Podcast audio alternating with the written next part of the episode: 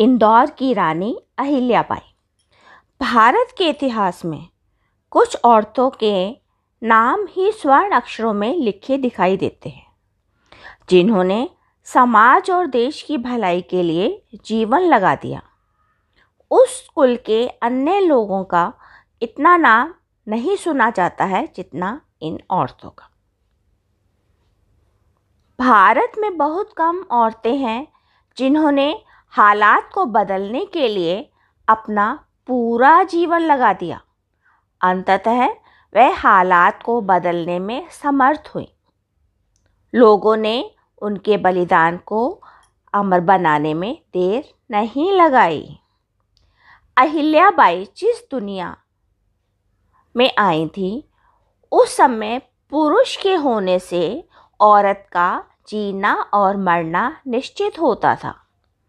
लेकिन उस समय युद्ध के हालात थे, जिस कारण युद्ध में अधिकतर लोग मर जाते थे। बाकी बचे हुए लोग बीमारी के कारण समय से पहले दुनिया छोड़ जाते थे।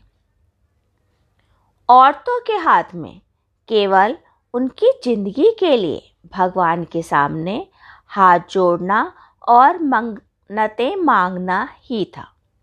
ऐसे समय में अहिल्याबाई पति की छोटी उम्र में मृत्यु के मुँह में चले जाने पर खुद भी मर जाना चाहती थी, क्योंकि उन दिनों सती प्रथा थी।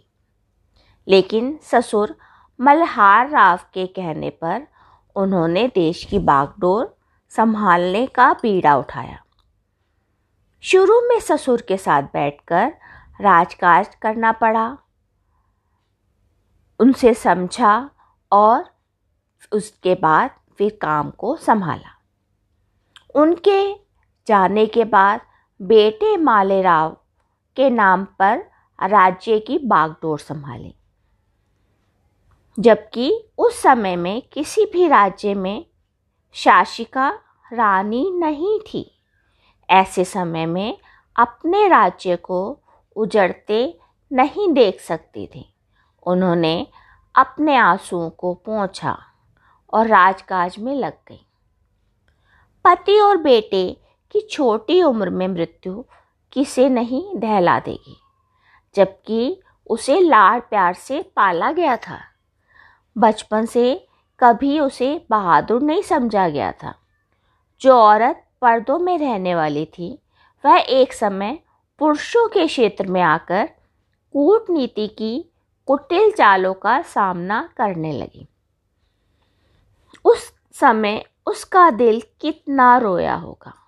जो कोमलांगी थी, उसे युद्ध का सामना करना पड़ा। ज़िंदगी में हार जीत अलग है। मानसिक रूप से युद्ध के लिए तैयार होना बहुत बड़ी बात है, जिसका उन्हें सामना करना पड़ा। लोग ऐसे समय में दीन दुनिया भूल जाते हैं। लेकिन उन पर एक परिवार का नहीं, बल्कि अनेकों परिवार का भार था। यदि वह हिम्मत हार जाती, तब उनकी जनता का क्या हाल होता? एक रानी एक बार नहीं, बल्कि अनेकों बार मरती और जीती है। उसकी सांसों पर उसका अपना अधिकार नहीं होता, बल्कि जनता के लिए उसे जीना पड़ता है।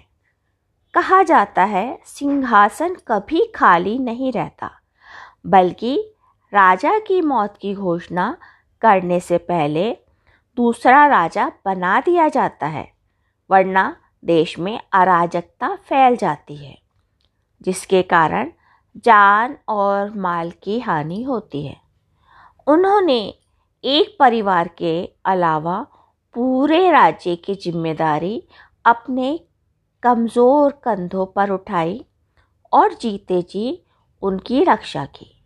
जो लोग केवल अपने लिए जीते हैं, उन्हें जमाना जल्दी भुला देता है, जबकि जो जमाने के लिए जीते हैं, वे हमेशा के लिए अमर हो जाते हैं।